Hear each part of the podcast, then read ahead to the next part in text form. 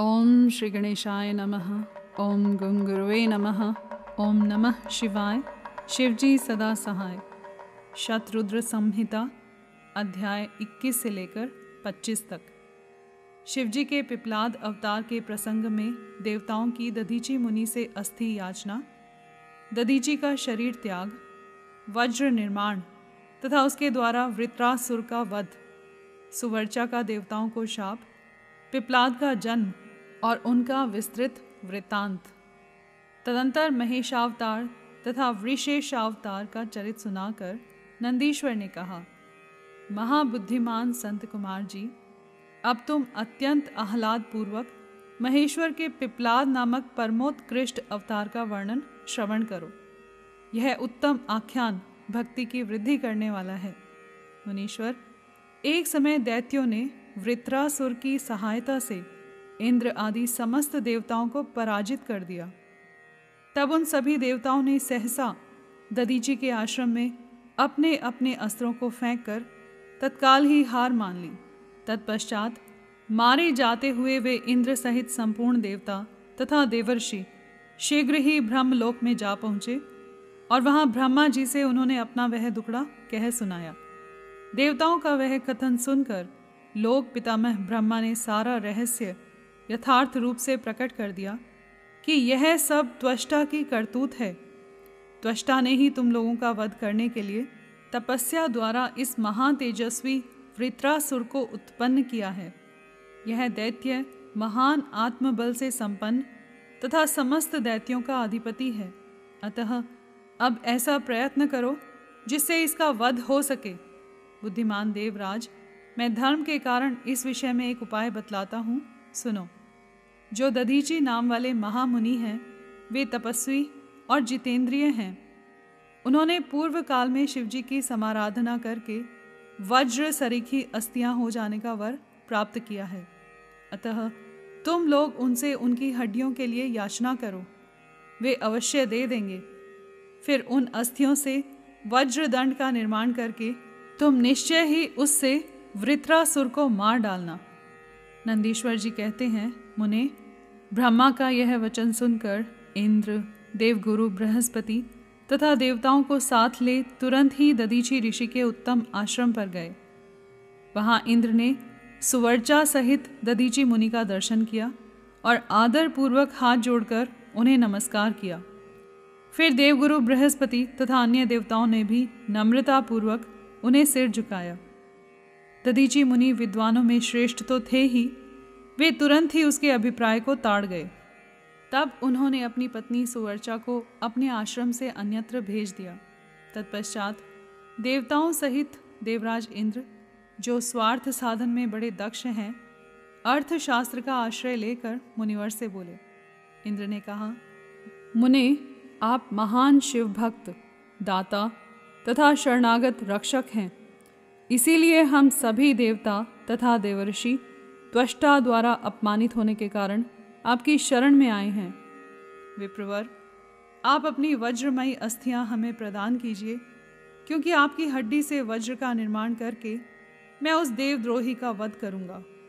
इंद्र के यूँ कहने पर परोपकार परायण ददीची मुनि ने अपने स्वामी शिव का ध्यान करके अपना शरीर छोड़ दिया। उनके समस्त बंधन नष्ट हो चुके थे। अतः वे तुरंत ही ब्रह्मलोक को चले गए।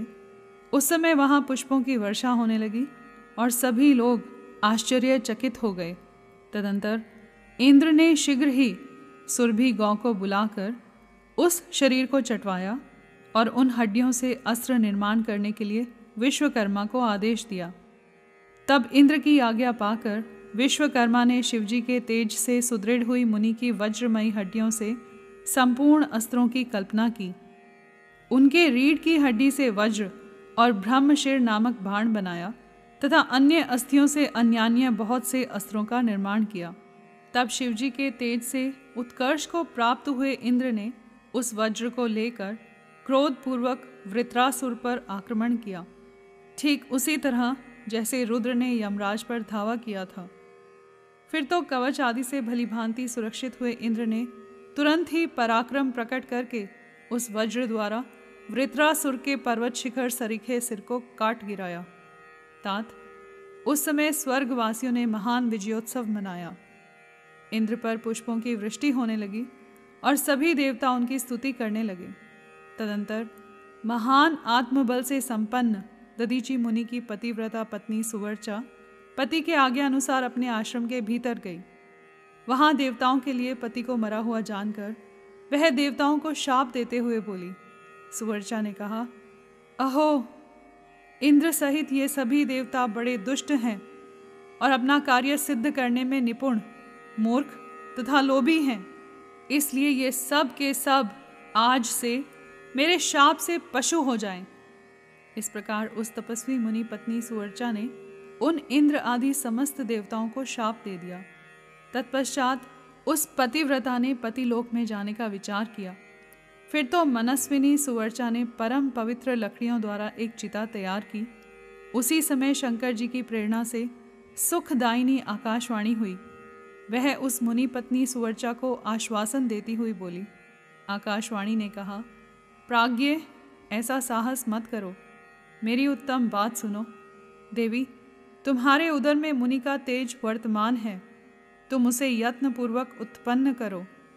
पीछे तुम्हारी जैसी इच्छा हो वैसा करना। क्योंकि शास्त्र का ऐसा आदेश है कि गर्भवती को अपना शरीर नहीं जलाना चाहिए, अर्थात सती नहीं होना चाहिए। नंदीश्वर जी कहते हैं, मुनीश्वर, यों कहकर वह आकाशवाणी उपराम हो गई। उसे सुनकर वह मुनि पत्नी क्षण भर के लिए विस्मय में पड़ गई। परंतु उस सती साध्वी सुवर्चा को तो पति लोक की प्राप्ति ही अभिष्ट थी। अतः उसने बैठकर पत्थर से अपने उदर को विदीर्ण कर डाला। तब उसके पेट से मुनिवर दधीची का वह गर्भ बाहर निकल आया। उसका शरीर परम दिव्य और प्रकाशमान था तथा वह अपनी प्रभा से दसों दिशाओं को उद्भासित कर रहा था। तात, दधीची के उत्तम तेज से प्रादुर्भूत हुआ वह गर्भ अपनी लीला करने में समर्थ, साक्षात रुद्र का अवतार था। मुनि प्रिया सुवर्चा ने दिव्य स्वरूपधारी अपने उस पुत्र को देखकर मन ही मन समझ लिया कि यह रुद्र का अवतार है। फिर तो वह महासाध्वी परमानंद मग्न हो गई और शीघ्र ही उसे नमस्कार करके उसकी स्तुति करने लगी। मुनीश्वर, उसने उस स्वरूप को अपने हृदय में धारण कर लिया। तदंतर पति लोक की कामना वाली विमलेक्षणा माता सुवर्चा मुस्कुराकर अपने उस पुत्र से परम स्नेह पूर्वक बोली। सुवर्चा ने कहा तात परमेशान तुम इस अश्वत्थ वृक्ष के निकट चिरकाल तक स्थित रहो। महाभाग, तुम समस्त प्राणियों के लिए सुखदाता हो, और अब मुझे प्रेम पूर्वक पतिलोक में जाने के लिए आज्ञा दो। वहाँ पति के साथ रहती हुई मैं रुद्र रूपधारी तुम्हारा ध्यान करती रहूँगी। नंदीश्वर जी कहते हैं, मुने, साध्वी सुवर्चा ने अपने पुत्र से यूँ कहकर परम समाधि द्वारा पति का ही अनुगमन किया। मुनिवर, इस प्रकार ददीची पत्नी सुवर्चा शिवलोक में पहुंचकर अपने पति से जा मिली और आनंद पूर्वक शंकर जी की सेवा करने लगी। तात, इतने में ही हर्ष में भरे हुए इंद्र सहित समस्त देवता मुनियों के साथ आमंत्रित हुए की तरह शीघ्रता से वहाँ आ पहुँचे। तब प्रसन्न बुद्धि वाले ब्रह्मा ने उस बालक का नाम पिपलाद रखा। फिर सभी देवता महोत्सव मनाकर अपने अपने धाम को चले गए। तदंतर महान ऐश्वर्यशाली रुद्रावतार पिपलाद उसी अश्वत्थ के नीचे लोगों की हितकामना से चिरकालिक तप में प्रवृत्त हुए। लोकाचार का अनुसरण करने वाले पिपलाद का यूँ तपस्या करते हुए बहुत बड़ा समय व्यतीत हो गया। तदंतर पिपलाद ने राजा अनरण्य की कन्या पद्मा से विवाह करके तरुण हो उसके साथ विलास किया। उन मुनि के दस पुत्र उत्पन्न हुए जो सबके सब पिता के ही समान महात्मा और उग्र तपस्वी थे। वे अपनी माता पद्मा के सुख की वृद्धि करने वाले हुए। इस प्रकार महाप्रभु शंकर के लीला अवतार मुनिवर पिपलाद ने महान, ऐश्वर्यशाली तथा नाना प्रकार की लीलाएँ की। उन कृपालु ने जगत में शनैश्वर की पीड़ा को, जिसका निवारण करना सबकी शक्ति के बाहर था, देखकर लोगों को प्रसन्नतापूर्वक यह वरदान दिया कि जन्म से लेकर सोलह वर्ष तक की आयु वाले मनुष्यों को तथा शिव भक्तों को शनि की पीड़ा नहीं हो सकती। यह मेरा वचन सर्वथा सत्य है। यदि कहीं शनि मेरे वचन का अनादर करके उन मनुष्यों को पीड़ा पहुंचाएगा तो वह निसंदेह भस्म हो जाएगा। तात, इसलिए उस भय से भीत हुआ ग्रह श्रेष्ठ शनैश्वर विकृत होने पर भी वैसे मनुष्यों को कभी पीड़ा नहीं पहुंचाता। मुनिवर, इस प्रकार मैंने लीला से मनुष्य रूप धारण करने वाले पिपलाद का उत्तम चरित्र तुम्हें सुना दिया। यह संपूर्ण कामनाओं को पूर्ण करने वाला है।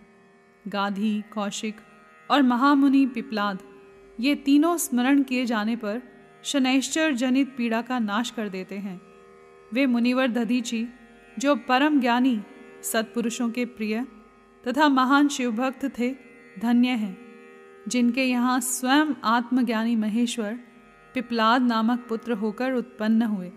तात, यह आख्यान निर्दोष, स्वर्गप्रद कुग्रह जनित दोषों का संहारक, संपूर्ण मनोरथों का पूरक और शिव भक्ति की विशेष वृद्धि करने वाला है। यहाँ पर अध्याय 21 से लेकर 25 तक संपूर्ण हुए।